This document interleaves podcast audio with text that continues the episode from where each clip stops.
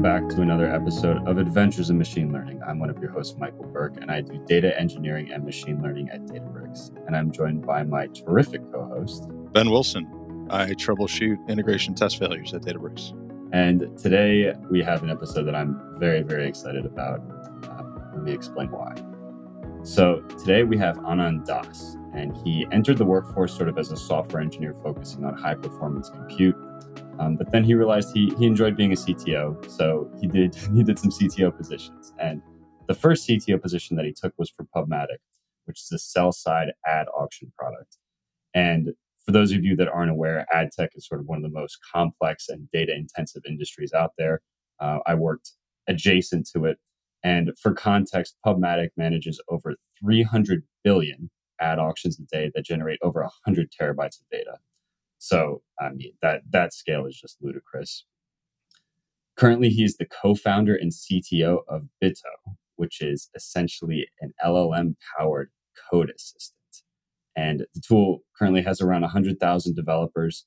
And so, Anand, I was wondering if you could sort of explain some of the challenges that you're looking to solve with this tool.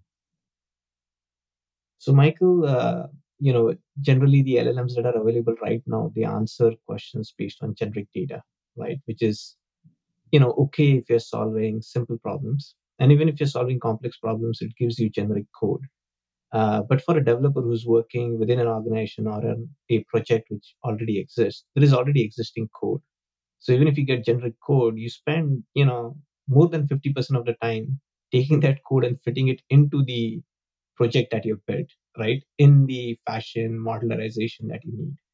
Uh, so that basically sucks. You know some people actually start using it and then over a period of time they reduce their usage of ai so what we want to do is utilize the context of the code that you already have so that you know using the you know llms which are already available provide them the context of the code that you already have and then generate code so that you know, rather than spending 50% or more, you're spending 5 to 10% to get this code up and running within your project, because then it will be really useful. The other thing that we're trying to do is, you know, there are simple things that people don't have time to do, right? Like we all talk about unit test cases, we all talk about, you know, having pipelines which actually look at, you know, is the code optimal or not, like code reviews, right? Uh, most of the times code reviews are pending because people don't have time. And then you get looks good to me kind of comments right? And then you get bugs in the production right? And you know nobody to blame but you know people just don't have time. So we can utilize llms out there uh, with some training to actually do you know automated reviews so that at least people will get like quick feedback. And it also removes the human bias right? You'll see that some guy made a mistake once and then one senior developer is like this guy's in my crosshair, right? Anything he does, like, you know, I'm going to scrutinize it. But when you have like LLMs, they're looking at code, they're not looking at people, right? So they are giving review comments on on the code, and you know you can actually automate a bunch of things like generate test cases, right, for code. But when you give existing code, you basically give some context, and then you say, this is what I want to try to do. Get me the test cases, and then based on the test cases, you can generate unit test cases. Um, obviously, doing all of this you know at a high level seems easy. Llms are not that easy to integrate. So building tools which actually do that so that people can take their ideas and automate stuff that they don't want to do usually. Uh, and automation takes care of it rather than humans. So that's where we are going. Nice. So that this is sort of a very interesting time for llms as we've discussed a few times on this on this show uh, basically LLMs can do a lot of simple tasks really well, but they struggle to handle complexity. And, and before we started recording, we were actually talking about an issue that you're, you're currently facing that's hmm. perfectly solved right now. um, and that is sort of managing context length. Hmm. So, can you explain how that can be a challenge with LLMs and how you guys are approaching solving that? Yeah, I wouldn't say that we have solved it completely, to be very frank, right? Because uh, there is always a limit on the number of tokens per request that you make to an LLM, right? And depending upon the LLMs that you're using, like if you use OpenAI, the max can go to 32k uh, tokens. And you know, if you basically say three characters per token, which is you know off the mark because you know sometimes two characters also makes a token you know you don't you don't have a large set of code that you can provide right and um, you know although we say like you know all the code that is written right now or like you know in last two to three years is very modular but there is a lot amount of code that people are still working with which is monolith right? So a single file will not fit into your request right? So out there the challenge uh, you know for coding right? Not for english text. English text is different right? You can summarize and then give context. But for code you cannot basically just chunk it by saying i'll chunk like four lines five lines and then you know get embedding and then you know get the query and then figure out the nearest neighborhood or cosine similarity and get the chunks and then just give those chunks and then ask the question. The reason for that being is you might just get like four lines of the function because that is what matches right? And then you leave the portion in between and you might get ending of the function because you know that is what matches in the index uh, that you create using embedding. So you know context management is a bigger problem. So what you need to basically figure uh, like you know need to do is figure out you know needles in the haystack and then figure out based on that needle the surface area around it which you should pass as the context. So if you get a function ideally you know if you're within a function this function might be useful. Okay?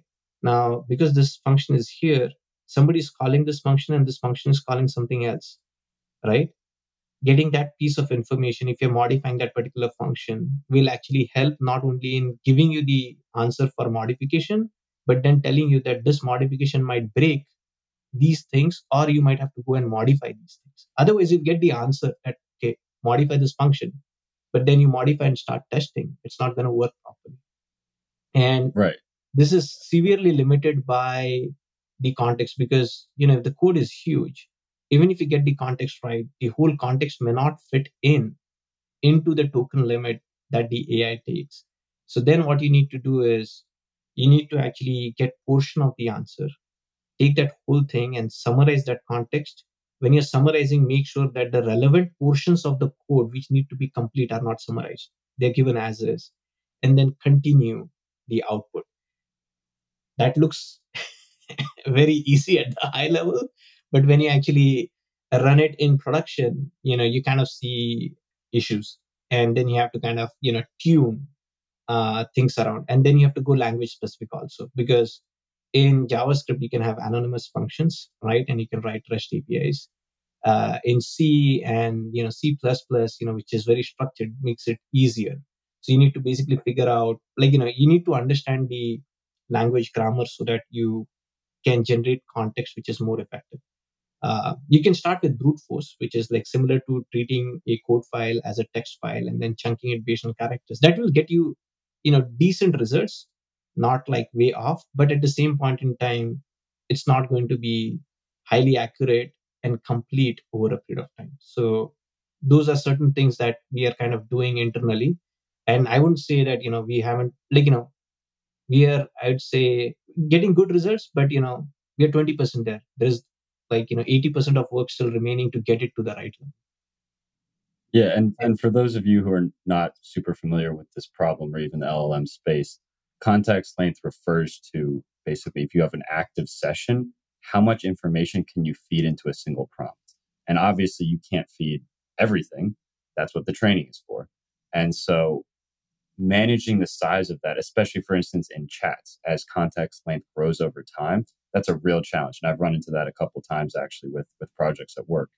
And uh, I think your solution is fascinating. Sort of starting with a local area and then searching around in that file and returning what you think will be relevant results. Yeah. How do you determine what additional text is relevant versus not?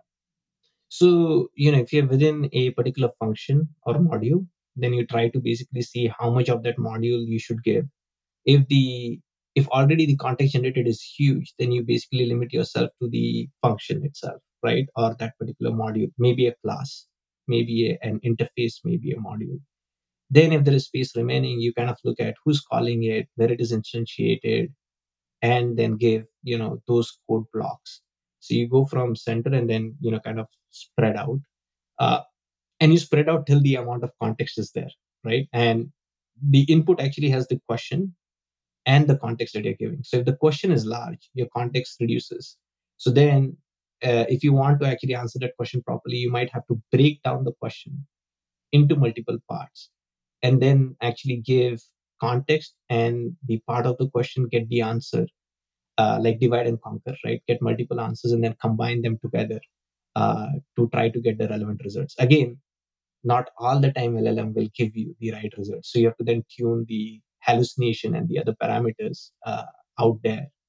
Uh, so yeah a lot of lot of things uh, that go on. And as i said language specific thing is also required because uh, you know you can do brute force with this right? Before going to language or anything you just say that if i get a hit somewhere let me actually get you know four or five chunks around it right? Two above two below right in the sequence.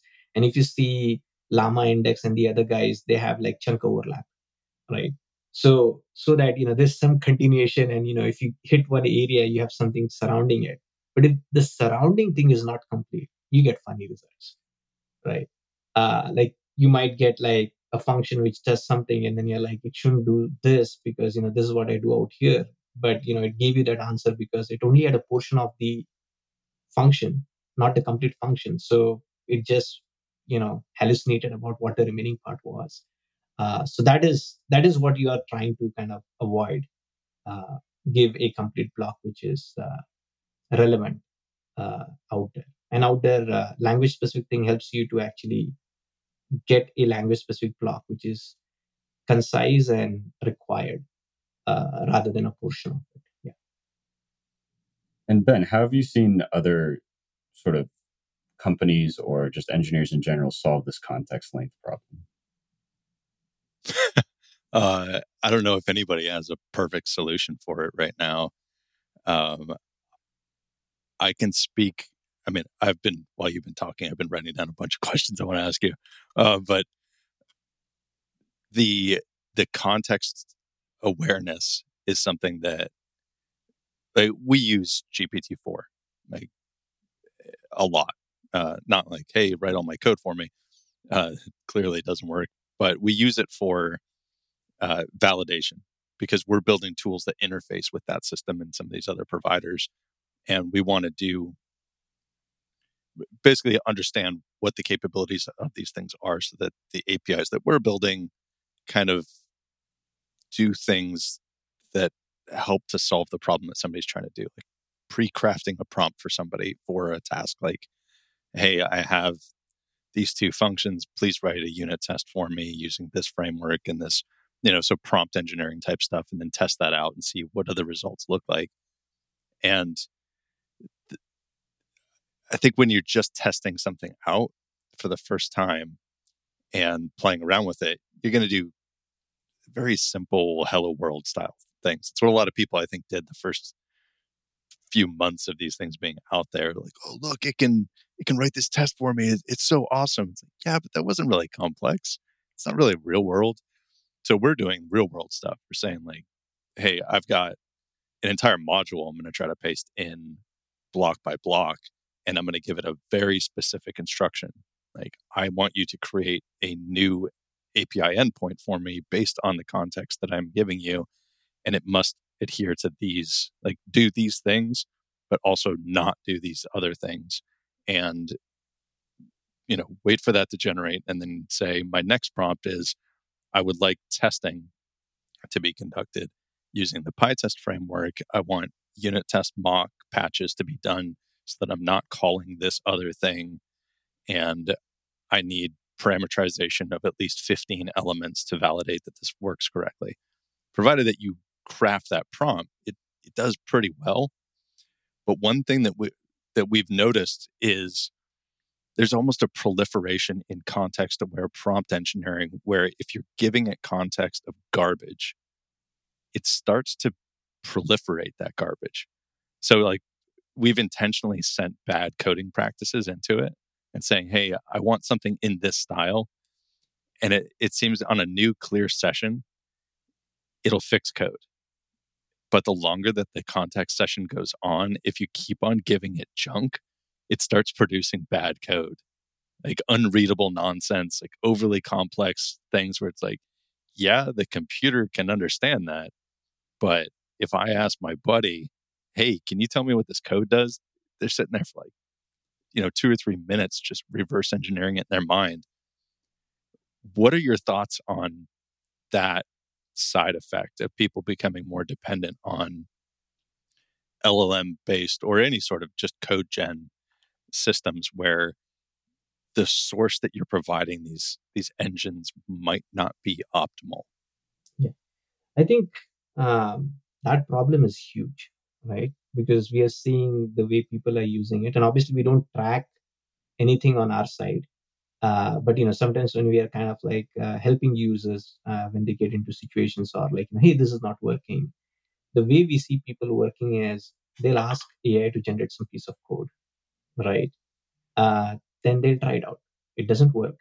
Then they will basically just copy paste the stuff uh, saying that okay, the code is there because the context is there. Then they'll say, here's the error that I got. Then the AI will suggest, okay, go and modify these things in the code.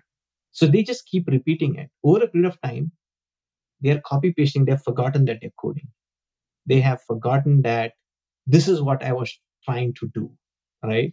And they get into this scenario as like, I have to ask the question and this guy's going to answer and I'm just going to try this answer.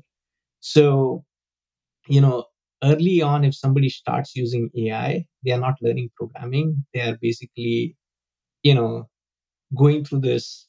I have to ask a question and I have to verify whether the question, uh, the answer is correct. If the answer is not correct, I'll basically say that okay, this is the issue, and then get me the next answer, right? Mm-hmm. And some people believe that that is programming, which is which is not right? Um, on the other side, the the problem that you mentioned, right, like garbage in, garbage out, that is like you know, like well known stuff. So if you have like bad code, um, it will seep in. Forget about the bad code. If you basically have like something mentioned in the prompt which is not right, that also gets carried forward uh, in in the context. Because what it is doing it is referring to what you have given before that is its knowledge base right? It might use something from the model that you've learned but the more focus is on what you've provided. So ideally uh, you know what we suggest to people is before you generate test cases and stuff or before you you know modify the code try to run some checks on the code like is it performant right uh, you know does it have any modularization issues right? Should we refactor it? If you can do that, then do that before you run the other stuff. Otherwise, it is going to go and provide you code in the same fashion that you have written, right? And uh, rather than saying just the same fashion, as you said, right, it percolates down, so the code will get more worse and worse. Yep. Right? It is LLMs are very good at repeating the mistakes that you have done. yes, can confirm. yeah.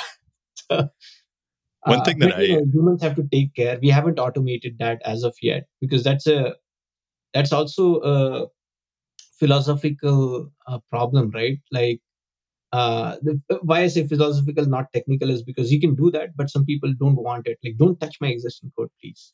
Right? And I want to keep it the same for fear or like you know lack of resources to actually manage the change. Maybe that's the case, but uh, some people are like i don't want the existing code to change. I want everything to fit in. And there are people who are okay with ripping and replacing. Those are like fine with you know doing those things. But in practicality i've seen that happening only for new code that is being written. Yep. for any existing code like in organization or anybody who's basically working as a contractor they say i'm not going to touch existing code. I'm just going to make the new code and somehow fit it in into what was working. So yeah that's that's the thing. Yeah in reality. Yeah one thing that anecdotally i noticed that is a related to what we're, we're talking about. Yeah. in some of the earlier versions of openai's apis you could you could start prompting and generating code that it it seemed like it was just following instructions so mm-hmm. one of the games I played with it was trying to get efficient, you know, comprehension of a collection mm-hmm. and saying, Hey, I have this list of this size and it has these nested components in it. And, you know, it's eventually get it to the point where it's sort of following along with what I'm explaining to it. And I'm trying to intentionally be vague at first. Mm. But the point of it was can I get this thing to create a tail recursive loop that will crash a computer? Basically, write, you know, antagonistic code that if somebody were to execute it, it's going to brick their their computer. And if you just ask for that uh, on like GPT 3.5 Turbo, it wouldn't do it. It'd say, I don't recommend doing this. I mean, you know, first generation stuff back in November last year, it would just produce, oh, you want to crash a computer? Here you go. Here's the code. And now there's like safeguards and protections against that. But 3.5 could, I've eventually got it to generate some fairly, not truly malicious code, but sort of trolling code. Yeah. And to the point where you execute it and it gets, you know, it crashes Python mm. uh, because of recursion limits. And then other things like just filling up, you know, memory allocation space and just creating so many objects that Python just dies, the kernel mm. crashes. Whereas repeating that same exercise with GPT-4, when it got to a certain point where it kind of grokked what I was trying to get it to do, it stopped. It was like, I, I know what you're trying to do here. I don't recommend you do this, and I'm not going to give you the code to do that. I was like, man, that's clever. Yeah. Great job on them for for getting that reference. However, they had to train that, I don't know. Mm. But whatever that mixture of experts, like, I don't know if there's a, a gatekeeper expert that's in there. It's like, what is this code actually trying to do? Mm. Uh, do you see any sort of dangers out there of somebody trying to do something similar to that for sort of zero day operations where you know it's these things are capable of generating mm. relatively sophisticated code and if you have an idea that you understand the inner workings of an operating system or a kernel to say hey i wanted the ability to get root access here can this thing do it in a way that it doesn't have reference in its training data for what i'm actually trying to do hmm. i would say for uh, you know all these uh, models which are supported by bigger organizations like openai anthropic you know amazon google they will put uh, i'd say restriction on top of the model and also train the model not to give it. But i'm not so sure about all the open source or you know other models that are available out there because that requires good amount of work. And as you rightly pointed out like you know uh, previously there was a guy who was using a prompt uh, on our side like you know give me five ways to break the code right? So now break the code means multiple things right from his perspective was trying to break the code so that he can basically write test cases right so he's like give me five ways to break the code and the next prompt was like you know generate test cases for this suddenly one day it stopped working right because break the code means you know you might be breaking a code right which is which can be a access key, right? Or mm-hmm. something like that. So it just stopped. So we had to change the question to say, give me five ways to, you know, test this code, but you know, what I'm looking for is negative test cases. Right. Yes. Uh, but you know, the fun part was uh, it was working sometimes five ways to break the code, and sometimes it was not working, which also meant that you know they were recently updating the model at that point in time. It hadn't seeped mm-hmm. right? and it also depended upon the depended upon the context because they try to identify what you mean by this request right uh, so they were they started doing that first. And then the other thing is you can change the question right? So if you're just looking at the question or what the request is you can prevent that request from happening. But i can change the request wherein i don't let out the intent but i'm saying try like you know do give instructions do this this this and this whose output might lead to something which is wrong. And now some of the algorithms have started putting the restriction on the output that is generated. So they verify the output. But again, like you know, these these guys are kind of uh, like OpenAI or any massively used models. They have to do that because the risk is higher of them allowing somebody to break something. But in open source, I'm like you know, it's not like open source models are bad or something. Like that. but in open source model, people will have to take extra effort, like whoever is maintaining it, to add that layer in. So there will be like you know even today I think on on some website or something somebody had mentioned that you know hey there is this model there are no restrictions there's no check you can actually you know give it questions and it generates code right like like the dark side uh, or the dark web, as I call it. Like you know, there are some models still there, uh, you know, which basically have no restrictions, and you ask them anything and they're going to answer. But we need to, like as an industry, I would say that we need to basically work towards making sure that that doesn't happen because it's going to kill us at some point. Yeah, I mean, if you get, I mean, imagine what it's going to look like three, four years from now, where, assuming we're still on Transformers architecture, which we probably won't be, uh, with how many how many great minds are working in this field now, but what happens when we have, you know, a 10 trillion parameter model and it's been trained on so much code that nobody's really capable of doing QA on on the input yeah. training data. And something like that is just provided for for anybody to use. It's like, hey, so long as you have this, you know, whatever it might be, 800 gigabyte, you know, GPU instance that you can load this model onto uh, four years from now, provided you can you can start it up and run inference against it it can do stuff like you know you ask it hey how do i you know i have this particular you know control software. You don't tell it where where it's installed. You just say hey it you know this esoteric programming language that's used for controlling devices and i i need an instruction set to troubleshoot and interface with this system. And it's like, oh, I well, I do have reference to that language, and it's you know it utilizes Profibus connections, and here's the instruction set to gain access to it, and then here's some code to run this diagnostic that you want. And nobody realizes that this person has jumped over a fence or cut through a chain link fence uh, at a electrical power substation, and they plug in their connection cable and are sending instruction code to this thing that then takes out a large part of the power grid in a company in a country. Uh, to to get that knowledge prior to one of these tools, you would need a decade of experience of working with that type of stuff, and during that you acquiring that decade of experience, there's probably government security that's involved in making sure that you're not a terrible human being. Yeah. Uh, in order to to be able to be exposed to that. So, from my perspective, stuff like that is kind of scary with yeah. with some of this stuff.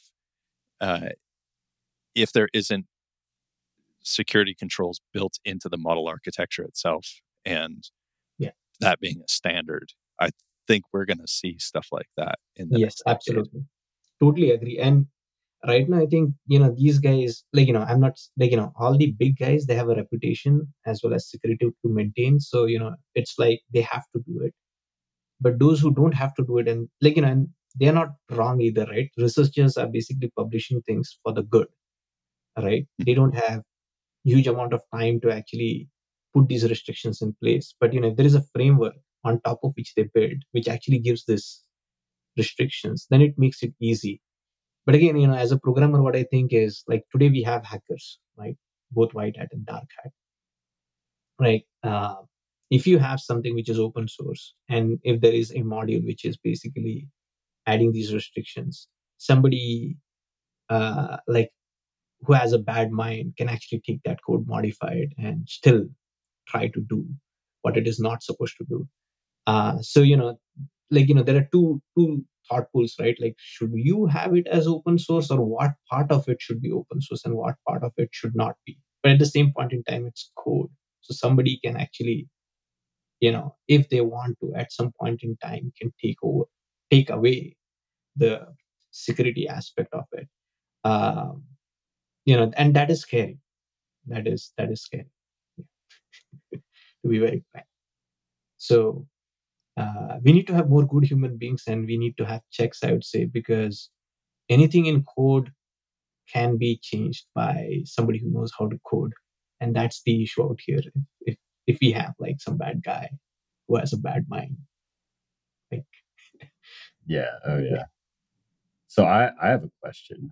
Yeah. Uh, ben and I were chatting about this yesterday, and I would love love your take on it. One of the things that frequently we run into with LLMs is keeping the models up to date, and they're Mm. incredibly expensive to train. But having really recent information, especially when you're working on sort of cutting edge tools or techniques, it's really valuable. And I found that, for instance, I am building a new Databricks tool and there's open source documentation, but maybe the documentation isn't great. So I'm sort of scratching my head. How can I actually build this thing? I go to ChatGPT and say, hey, you even know what this is? And it just spits out nonsense because it was trained in 2021. Hmm. So, how do you think about keeping these models up to date? And specifically, how do you think about cleaning data and bringing that in? But also, how can you retrain train in a cheap manner, uh, sort of at, at recent intervals? So, you know, the thing is, uh, we're using, I'd say, uh, commodity models, right? OpenAI and stuff like that. The moment you train, your cost goes up, right? And we are cheap guys, right? I don't want the cost to go up. So we use a different mechanic. So, you know, we believe that, you know, you would want to train the model. Uh, like, you know, when you say training, right, from our perspective, it's like to change the behavior of the model of how it is answering questions or, you know, like if you write code in a certain way, uh, after like, you know, your, uh, you know, you put a space before curly braces whenever you open, you know, those kind of things, you know, so I'll train the model a lot. But if I want it to use more recent information, then you know what we tend to do is rather than depending upon the model, which is basically going to update its data, which is used cost anyway for OpenAI and the other guys, right? And they do it like you know maybe quarterly, half yearly, or yearly. What we try to do is depending upon the things that you're planning to do. Like for example, you're using Angular right now, right? So if I have Angular documentation, which is basically properly indexed right, using embedding, then provide that context when you're writing the Angular code for things that have modified, have been modified from the version that the model is on, right? That's a quicker way. But you have to also, you know, modify the prompts to make sure that, you know, the hallucination is not there and it knows where to use what. So for example, if a particular thing is deprecated and new thing has come up, then you have to mention that this was deprecated. Instead of that you can use these things right? Uh, otherwise uh, the answers are bad.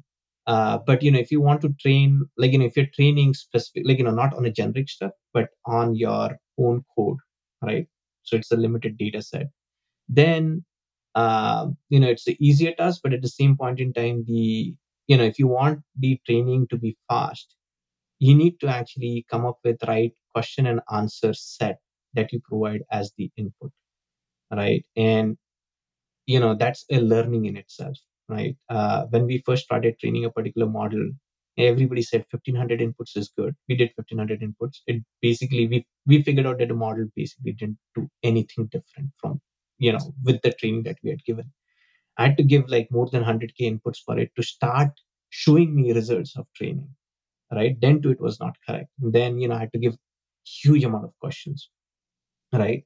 Then we kind of figured out and this is different for different models but some models are very good if you give them more negative examples and some models are good if you give them more positive uh, like you know a mix of positive and and negative examples to kind of train faster. So in some cases you say do not do this. And in some cases you say this is okay. This is bad.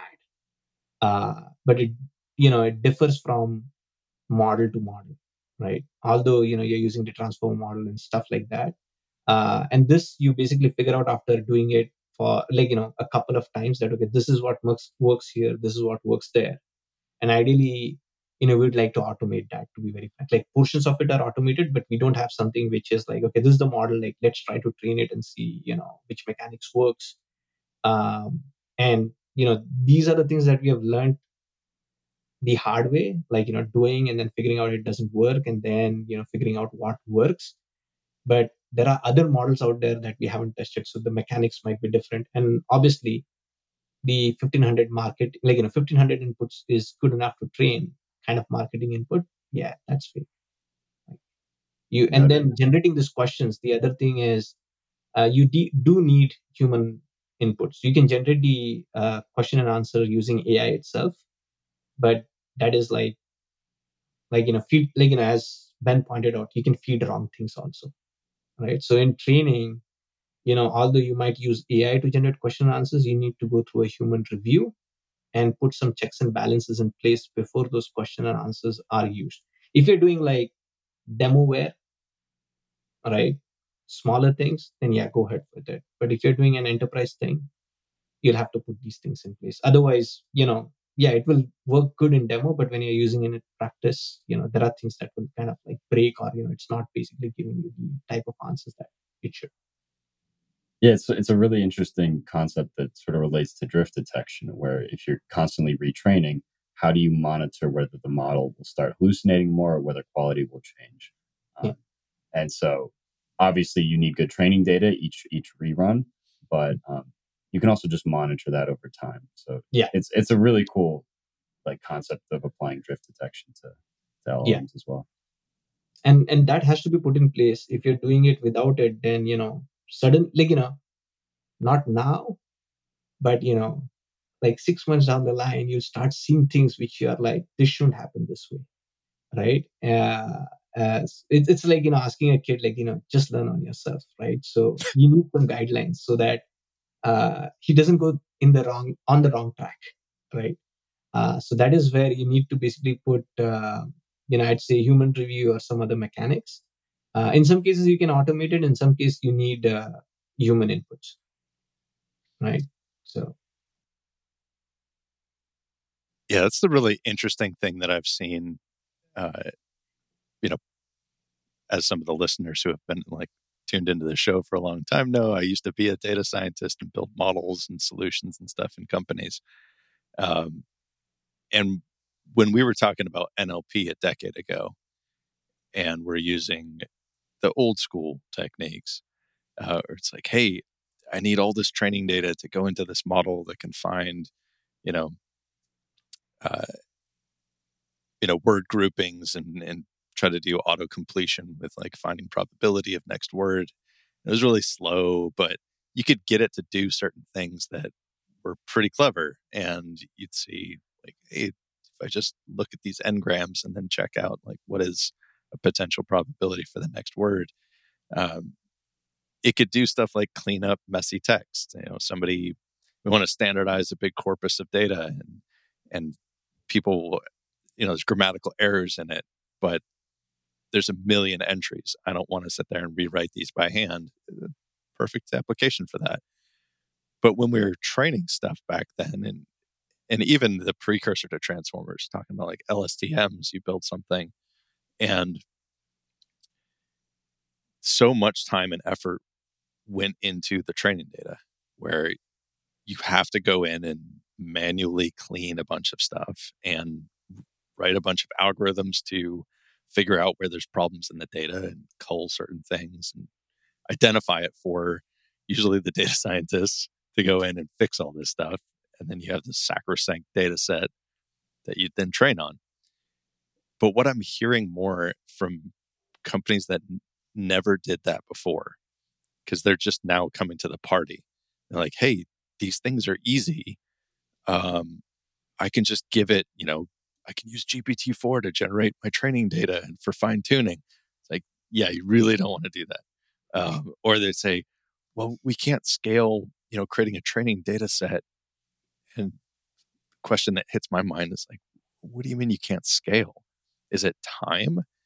And they're like, well, we don't have the people or the time to to do that. Like we didn't 10 years ago either, but that's why it took a year to get the model out because it, and 20 people working on it this is this is not like a new problem. This is yeah. machine learning 101. This is how you get good things. So you put a lot of effort in. Do you see or do you hear people talking about that specifically about what your company is working to address where people are saying, well, I have this esoteric programming language that, you know, the tool on its own it doesn't really do well with like, oh, I need I need an LLM for Haskell. you're like, okay, uh, we don't have a ton of training data on that, or maybe you do. I don't know, but um, do people want to see a, like a quick result from something like that? Do you do you get that feel from from customers? I think, uh, yeah, from customers, some of the customers who are kind of new and uh, haven't basically dirtied their hands by actually trying it out. They think that training should be like two days worth of work, right? I'll give you all the data and somehow you fit it in. And people who know about it, they will talk like they they know like you know they'll talk sense saying that how are you going to actually use this much amount of data? How many questions will you generate? you know, if I update my code and you want to kind of train it, what is the lag time? It's going to be a week or two weeks or a month, right? Like, uh, so people who know, uh, and you know, the people who know are also people who have solved these problems before, mm-hmm. right? Like, uh, most of the people who are kind of like, okay, this is new tech, and you know, I basically asked it a question to kind of generate some, you know, test data based on the code that I've given, and it gave me like 50 records. Great, like you know, it can generate any question and answer, right? Like you ask 10 questions, and then you know, yeah, cool. Like that should be easy, right? Like you know, you just run it in a loop. Like uh, like the answers that are coming do you know that you know it can hallucinate? And like what if the temperature value is 7 versus 2 right? You know you don't want the same question and answer repeating multiple times. Have you seen the output if i run it like a thousand times? And look at what kind of questions and answers you're getting. And then you actually sometimes you have to like you know people are so much into it and they believe so much into all the Twitter stuff. You know, somebody saying that, you know, I did this and they're like, it's so easy. You know, this guy wrote an open source piece of code and it does this, right? You know, now you have auto, auto GPT, uh, you know, and I can give it a question and it solves it. Then you ask them like, you know, how much, how many hours does it take to solve this complex problem? Right. Like, because it's doing trial and error. Uh, then you give them an example like, okay, let me run it, this question and answers, and you see the question and answers. And now that you look at it, do you think that it is as easy as just generating question and answers and feeding the data? We can do that, but it's not the right thing to do.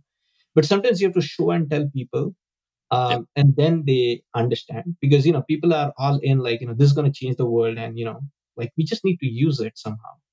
Um, but people who are kind of real and have dealt with these these problems before, they're like, we understand. Okay, training is there training is costly. You have to give a huge amount of data. How are you going to generate the data? How are you going to have like negative and positive? Like you know what do you think will work? And you know will this change if i'm using a different model? Because enterprises are different right? They don't want like a model from openai or this thing because they're, they're still thinking that you know it's not secure. And obviously you know if they're using the apis which are out there by default you know data is used for training. So they want to take an open source model train it run it in house. And when you do that, like it also depends upon the model that you're using, uh, you know, how much amount of data it already has, the kind of training input it can take, like the token limits and so on, because you have to make sure that the question and answers that you give fit into that, right? They are more complete than, you know, you're spreading it across because then, you know, training is more effective. Mm-hmm. And you have to also figure out like one is like doing the initial training, then you have to figure out anytime things modify, uh, or are modified, what is the differential learning that you give on a periodic basis, right? Uh, and how much time it is going to take. So there is going to be a cold start problem, and there is going to be a, re- a repetitive, uh, you know, training that is kind of going in. You know, say that enterprise buys a company which has a set of APIs, and suddenly everybody has to use it internally, right? Uh, like say for authentication now you know anytime you type code like you know you're not basically using some open source stuff you know this this authentication function that the company has bought right that you have to use. That is what shows up in your algorithm. That is uh, you know something that will require good amount of work. It's not as easy as that. But you have to show and tell some people who are like you know who are blind. Blind or you know i'd say believers because you know it it holds promise but you know like there's a lot of, amount of marketing and fluff uh, from the reality. Uh, and those people who have done it before, they are like, no, it's not that easy. They they clearly know it's not that easy. Yeah. So we see both. yeah, can confirm. You know, talk to a number of of uh, of our customers who are trying to get into it, and I can tell within 30 seconds of jumping onto a meeting whether people have built stuff at scale with mm. sufficient complexity in the ML space. I'm like, yep, these people know what they're talking about because it's sort of the questions that they're asking and the Yeah. comments they're making. They're like, yeah, ChatGPT 4 is cool. Uh, we ran it through some paces to do this sort of problem. Like, okay, I'm talking to a team Yeah. of actual data scientists and ML engineers and software engineers who know in order to get the vision that the business wants, this is a two year project Yes. to use this this massive open source model and they understand what's what's involved and there's other people that are they're just like yeah this thing's great and it can do no wrong like i asked it this one question it didn't have context and yeah i, I usually give them a, a little bit of homework and hmm. say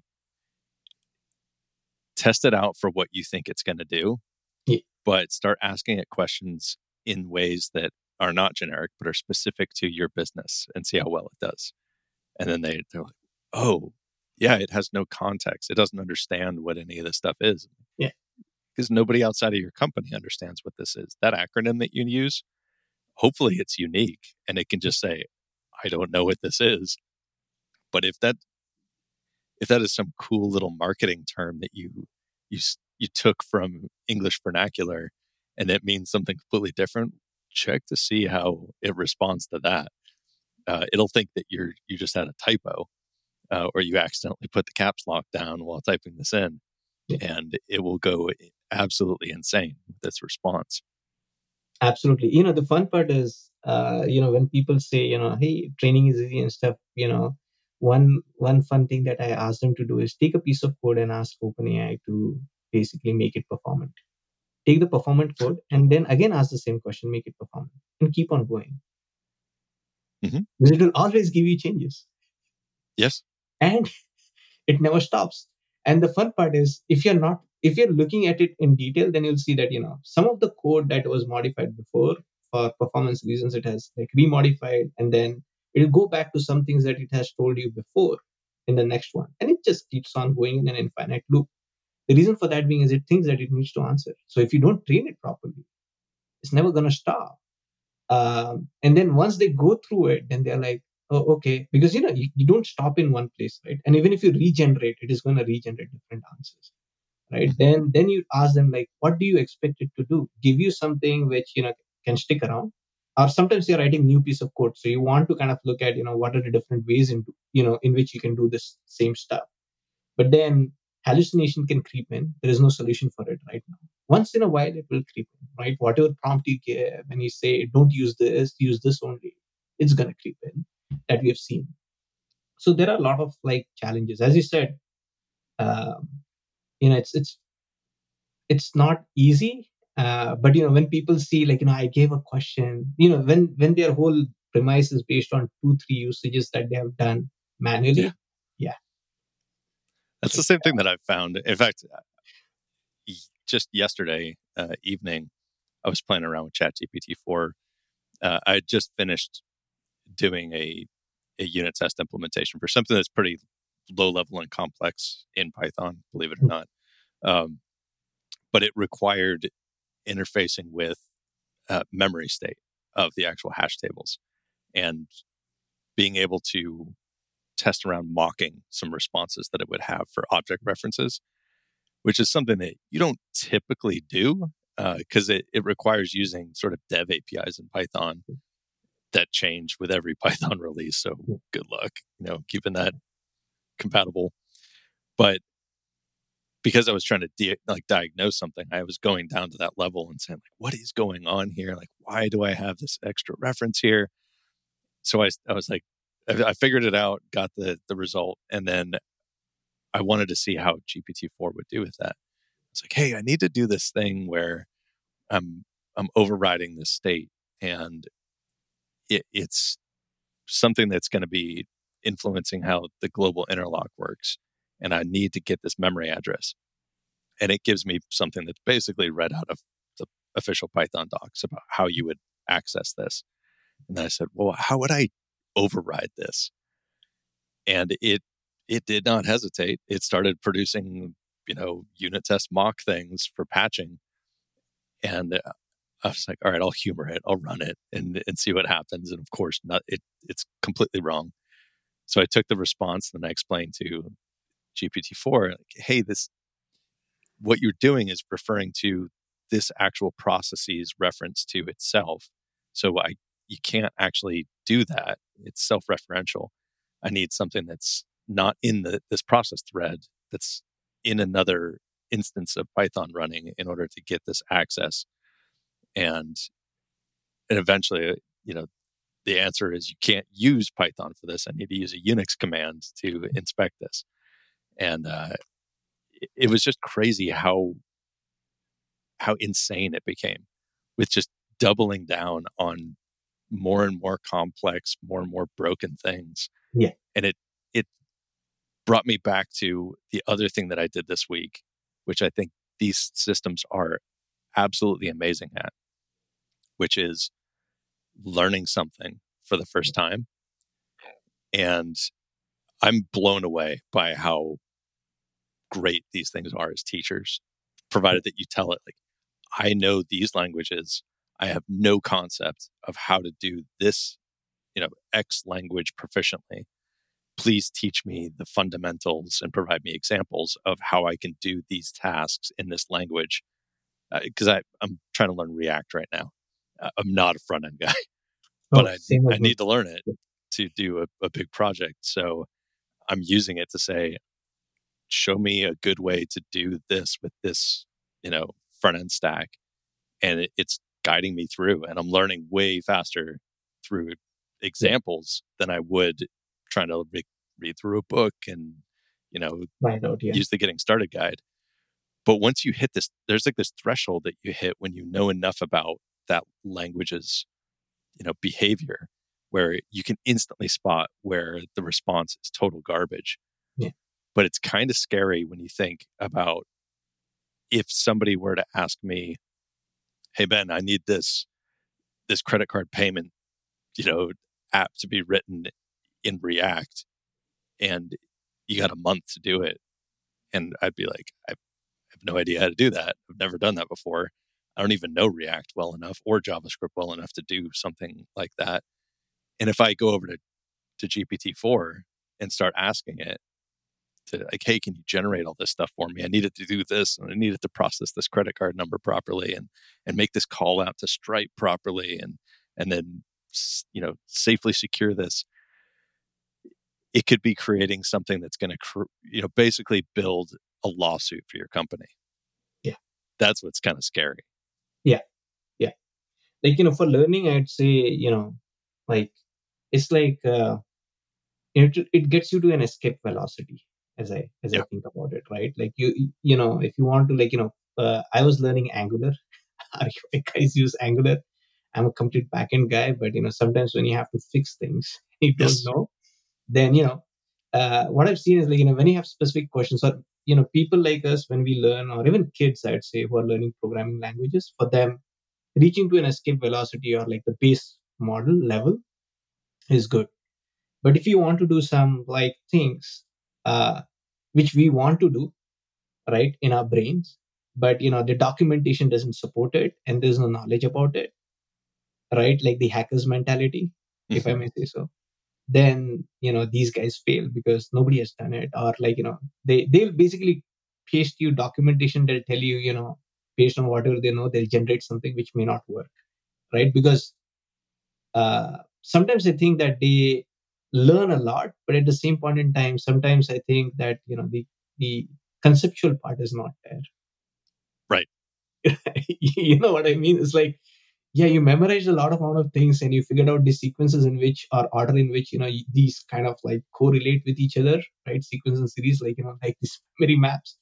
But you know, this is the concept, dude. And then you know, based on this, you can only do this. You shouldn't do this, or you know, things like that that it kind of misses out. So initial start is pretty fast and you know solving a problem when you can describe what the problem is and in your mind you have a solution. This is how i want it to be. Then it makes it easier.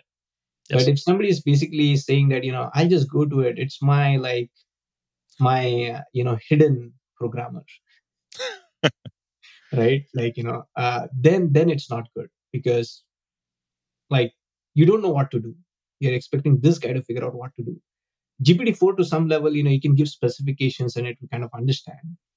Uh, but not like, you know, if you're writing complex piece of code, then not so good. And again, we talk about prompt engineering, but you know, frankly speaking, I think people who have built a schema in their mind or you know, I'd say a logic of how to solve the problem, they can provide the prompt properly.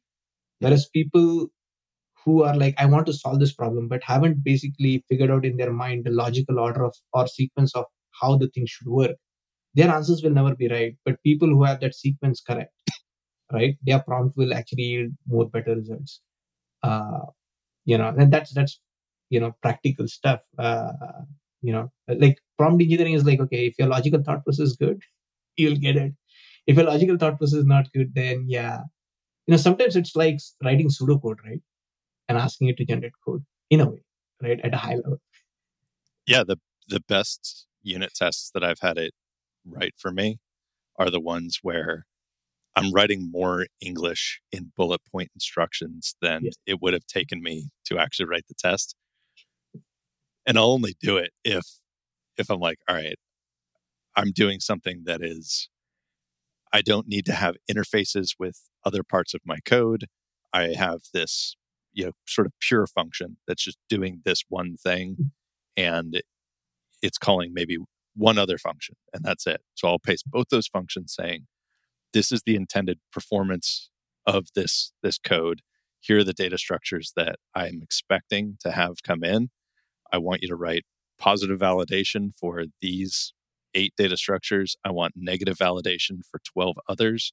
And I want to make sure that all of my exceptions that I'm raising within these functions will be triggered with what I'm expecting as invalid results.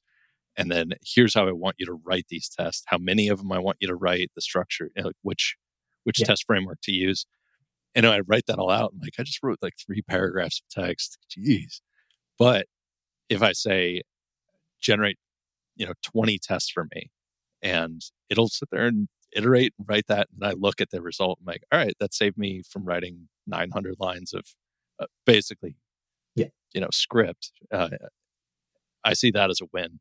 Yeah. But when I have to manipulate it to get an like, because I'm just doing this for testing. I'm like, hey, I need this thing to do X, Y, and Z, and I want it to, you know, use these input types, and I don't give it a lot of context you generate it like you're just having to correct it constantly and yeah. what's really funny to me is when i'm in a prompt session and i'm going through and asking a series of questions that are mm-hmm. using parts of a language that aren't frequently used or i don't think are, are frequently asked about because i don't think a lot of the training data is on framework code I think it's more on like the applied side. It's what because that's what most users are going to be asking.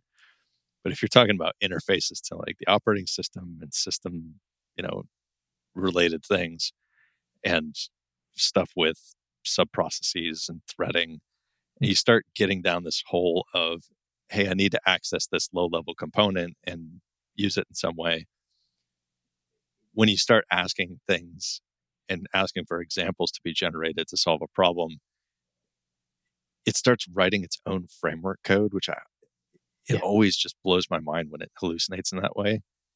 It creates its own API that doesn't exist in the language. Yeah. But then you look at it, you're like, that should exist in the language. Yeah, this is so useful. And it's like, and you start thinking, like, how did it come to this? This, you know, how did it come to generate this answer? You realize, oh, that exists in in C and it exists in Java but it doesn't exist in Python, you know, or vice versa. It's like that's why it thought that this was a thing because of all of this other context yeah. that it had. Yeah. It's fun because, you know, sometimes you kind of ask it to write, say, a Node.js or Python thing, right? Like, you know, the the uh, the the cool example is like I want to use tiktoken in like uh, Node.js. right? So then it will basically give you something like this doesn't exist then you're like, okay, let me write a Python code. right? That will work. And then then try to use that as a module, like, you know, by making some extra calls in Node.js. Okay, fine, dude. But you know, over a period of time, it started giving that as a result. I'm like, okay, fine, but you know, you can use something else other than this. You know, you can look at the libraries which are there that you know you can readily use in um, Node.js, like you know, use GPT-3 tokenizer or like you know, uh, stuff like that. But it's it's kind of funny when it uh, hallucinates at that level, right? If you ask it to you know use a particular like you know it doesn't know about a CLI or it doesn't know about an API, which is local, and say, okay, using this API, you know, do this. It'll actually make API calls. It will make REST calls, and it looks all proper. Then you start using it, then you're like, this doesn't work. Yeah, I'm like, yes, because it doesn't know about this. You said that there exists an API, so it just crafted its own and gave you a piece of code. Right now, you have to go and figure out which of the APIs actually does what it was like what this code generated, right? Like you know, it said, okay, add an element, but does it have add an element or add a list? Right? Then you have to go and modify the code, which is which is uh, which is funny because people go into that like you know, as I said, black hole. They'll spend like hours. Some people will say, okay, I give up and I'll write the code on my own, and some people will like you know, some people who then learn would actually say, hey, by the way, this is how the API is, right? These are the APIs available. Can you modify the code to use this API? Right? So it's it's it's pretty interesting. Yeah, a lot of like hard-learned lessons I would call, uh, which are funny also. oh, yeah. I've actually learned to use some of that hallucinating output in that exact way when designing an API. Yeah. So I'll ask it to like, "Hey, are you familiar with this framework?" And it's like, "Yes," or, or it will say, "No, I don't know," and I'll I'll take like, "Hey, here's the the main client API for this, and here's the methods that are available. And I, I need to add in something that does X. Uh, can you write, you know, the the applied usage of this new mm-hmm. API? And it's interesting to see, or I'll say, like, hey, give me three examples of how to use this. And you, you start to get it generated. I know I'm on the right track with my own design when largely agrees with most of the the things that are generated because hmm. it's mm-hmm. it's almost intuitive. It's like, okay, Absolutely. this is learning how other things are built. And if I yeah. deviate away from that too much, there's no context for a human user to intuitively understand how this is going to work. Yeah. And I'm waiting for somebody to build a, a tool that does that. Like, hey, use an LLM to basically generate proper API designs. And the fun part is you know it will also do versioning and uh, backward and forward compatibility you know it's like uh, because you know we were trying to build a api layer and you know we had like you know you start with like a prototype api and then everybody's like happy that it's up and working and then you know we did the same thing we asked like uh, both OpenAI and Anthropic, right? Hey, generate an API to do blah blah blah. And then suddenly, you know, one guy's like, shit, we didn't add versioning. like this this guy is like putting in this stuff. I'm like, good, like you learned something. Let's let's go and add it in. Yes. So, you know. Put that V one in there. Yeah. So um and you know like you know there are these simple things which you know even like you know programmers were who've been there because you know they're focused on like you know getting this solution out so when you know they see these kind of things they're like you know suddenly it's like oh man, like, you know, let's put this in. But if you do it on day one, it's great, right? You don't have to kind of modify or change the uh, mechanics later on. But these simple things like code smells will go away when you utilize it in the right fashion. Like, yeah. Yeah, I had a question that I wrote down in the first three minutes of our chat that relates to this. And mm-hmm. something that one of the members on the on the team that I'm on uh, implemented for our GitHub repo is an integration that says, hey, I can tag a code block in a GitHub PR and it'll send it off along with context around it to OpenAI. And we can ask questions to it and say, hey, is this the most efficient way of doing this? Or could you could you rewrite this for me in a more efficient way? Or can you like this is too complex. Can you rewrite this for readability? Which that's the one that I love the most. I, I love that prompt. Um, I'm very much about readable code. Uh, you know, huge adherent to that. But one of the things that's really interesting is what are the challenges for your tooling and at the company that you're working at where it becomes no not so much a technical problem but a philosophical question or a human behavioral problem if if you have something like that that's running what are the impacts to the team psychologically to having you know a sort of a dad in the room that's checking everything that you're doing? And how do people see that or how do you feel people will see that going forward if they lose faith in that? So there are a couple of things right? Like you know let's assume that you know what it whatever it is giving is like better than what is written right for a second right? Uh, and it works right? And all of these you know are with a lot of caveats right? Like yeah. it works is another caveat but you know it's it's also like you know better than what you have. But you know you know we get asked this question uh, when we are talking about like you know building a pr tool or something like that people are like can we actually you know is it going to run at the user level or is it going to basically run as a git hook but it's going to post comments publicly. Right? The you know and i'd say you know there's there's difference also. Junior guys don't care they're learning. Hmm. senior guys who've been there for a long time they you know i would say are a bit afraid but they're kind of apprehensive about like what it is going to put in. There are two two schools of thought. Somebody is like okay i'll learn more. And some people are like you know we did this for a particular reason this way may not be performant but you know this this is this is the context of why we have done it. We know that it's not performant. So if you're basically you know changing the code for performance then you know it's it's a, a wrong thing. Um, and then some people just want to basically be able to get that input and fix it but not known publicly. So we see all three things uh, and then people do ask us like you know hey if it is at user level it's great because you know when i check in or whatever you know you tell me i fix it before it goes in. Yeah. Um, from the organization perspective though right like the engineering managers are like if i have it like at, as a git hook and you know it goes out then you know it's good because you know i stop something that some like you know if somebody hasn't installed your tool and it goes in you know i can fix that.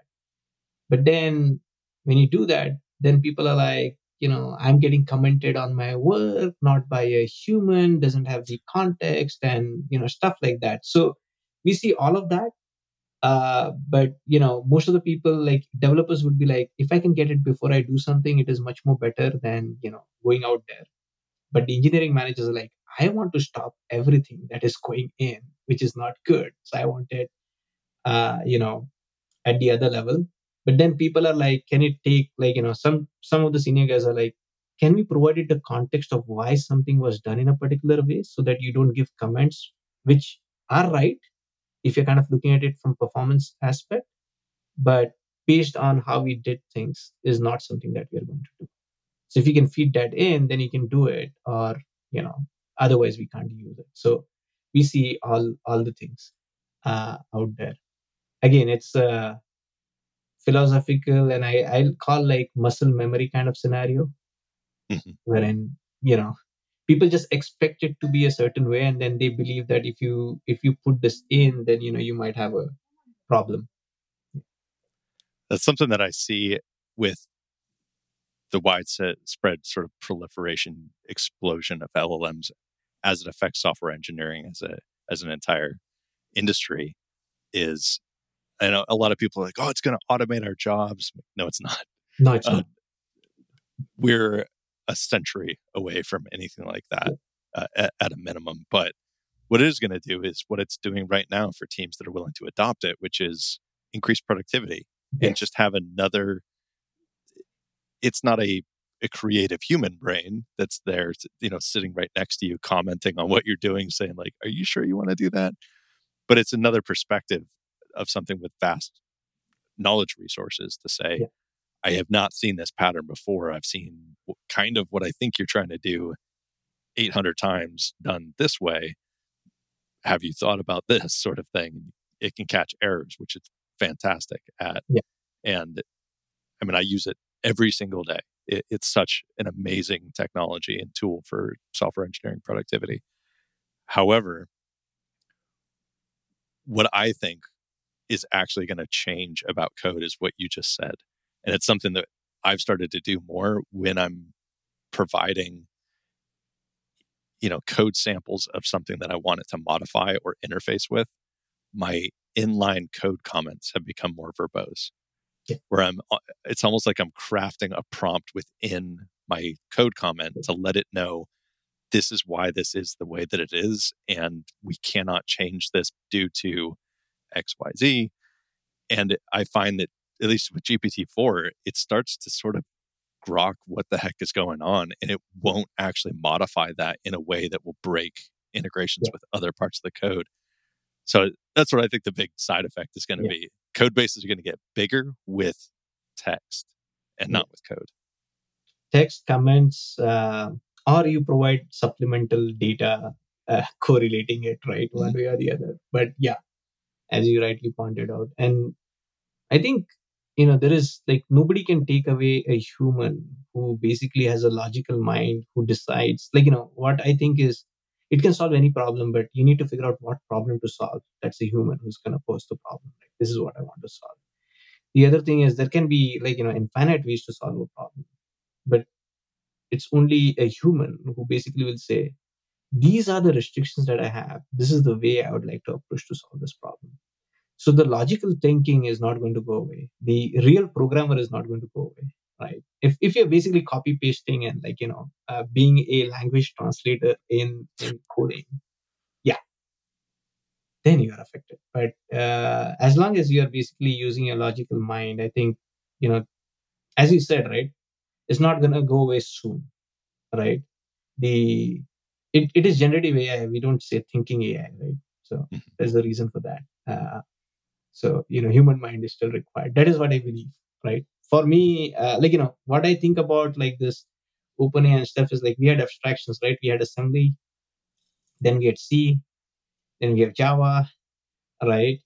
And bunch of languages, right? Which abstracted a lot of amount of complexity. So now, you know, you can basically give instructions in English, but again, what it is doing is generating code that you need to run, right? It's not like taking your English and then executing it. So it's kind of a level of abstraction to get you information, right? Over a period of time, that abstraction will keep on getting better, right? So that it can solve problems and challenges based on the input that you give. It'll try to figure out, like, based on the input that you've given, you know, it might ask you, like, is this the context that you're talking about right now? It doesn't, like, you know, does it to some level, but not a whole lot. And probably the context length will increase. I think that is a major thing because if that is solved, I think it can help with a lot of things. Right now, you know, it's kind of like you have a window of 32K or you have a window of 100K, and you have to see how to slide it properly so that you get the answers. Right. right?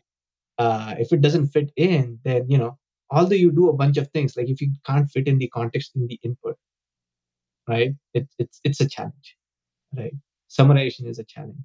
And I wouldn't say that we have solved everything, but yeah, we're seeing like what kind of issues it creates and as we see them we are kind of fixing them one by one uh, and we are learning over a period of time yeah and that's really the way to, to make any successful ml product yeah. is it's it's just brute force humans that are brilliant working on these problems and going through and saying all right that's a new problem we created because we fixed these other five. Let's tackle that. And then you know that iterative process yeah. it's uh it's how to make great stuff. Yeah so i'm gonna jump in here. Uh we could keep talking for at least six hours maybe even up to 24 hours but unfortunately we have jobs and lives that we have to get back to. I was um, thinking so like I'll... ben and i would code together right? yeah yeah feel free we should, we should, get on it at some someday yeah yeah Definitely. just saturday dates with you two over VS Code. Sounds good to me. Um, cool. So I will quickly summarize. Um, today we talked about a ton of really interesting and salient points regarding the LLM industry. And some of the things that I, I keyed in on were the challenges that we talked about. So, context length, which is essentially sort of the memory about a current session. And if you're not familiar, you can sort of think of it as like cookies for a web browser or anything like that. Um, maintaining state and maintaining context about what you're talking about is really challenging because there's finite memory. And so, uh, one thing that I thought was absolutely fascinating is Anand's team is looking to solve this limitation via intelligent search of sort of code dependency graphs. Super smart implementation. Another issue that we frequently run into is keeping models up to date. Retraining is really expensive, there's not enough GPUs. And so you can solve this either using context or sort of retraining with human in the loop feedback. On the user side, there are a million challenges, but a couple of things that we discussed is one, people blindly using the tool. Solution for that is just don't do it. And also people nefariously using LLMs. Um, the, the gatekeeping aspect of sort of stacking a model that says, hey, should I actually be returning this to the user? That's a great solution. But with open source models, a lot of that burden goes to the, the developer that's creating the model. And so it's sort of an unsolved problem. So, yeah, those were a few things. There was lots more. Um, but Anand, if people want to learn more about you or your work, where should they go? You should go to bito.ai. Uh, you know, we build uh, a developer, uh, I'd say, assistant using AI, right? Still in nascent stages, you know, a lot, you know, it's in the early stages, you know, it does some things right, uh, not all of them. And we believe that over a period of time, it will get better. We just launched uh, the functionality to actually answer questions based on your code. That means, you know, any code that you open in your IDE, uh, you know, we index it and then answer questions based on it. Um, scale is a challenge, but you know, we are getting there, and uh, it will improve over a period of time. Yeah. Awesome. And that's bito dot AI. Yeah. Cool. Well, until next time, it's been Michael Berk and my co host, Ben Wilson. Have a good day, everyone. See you next time.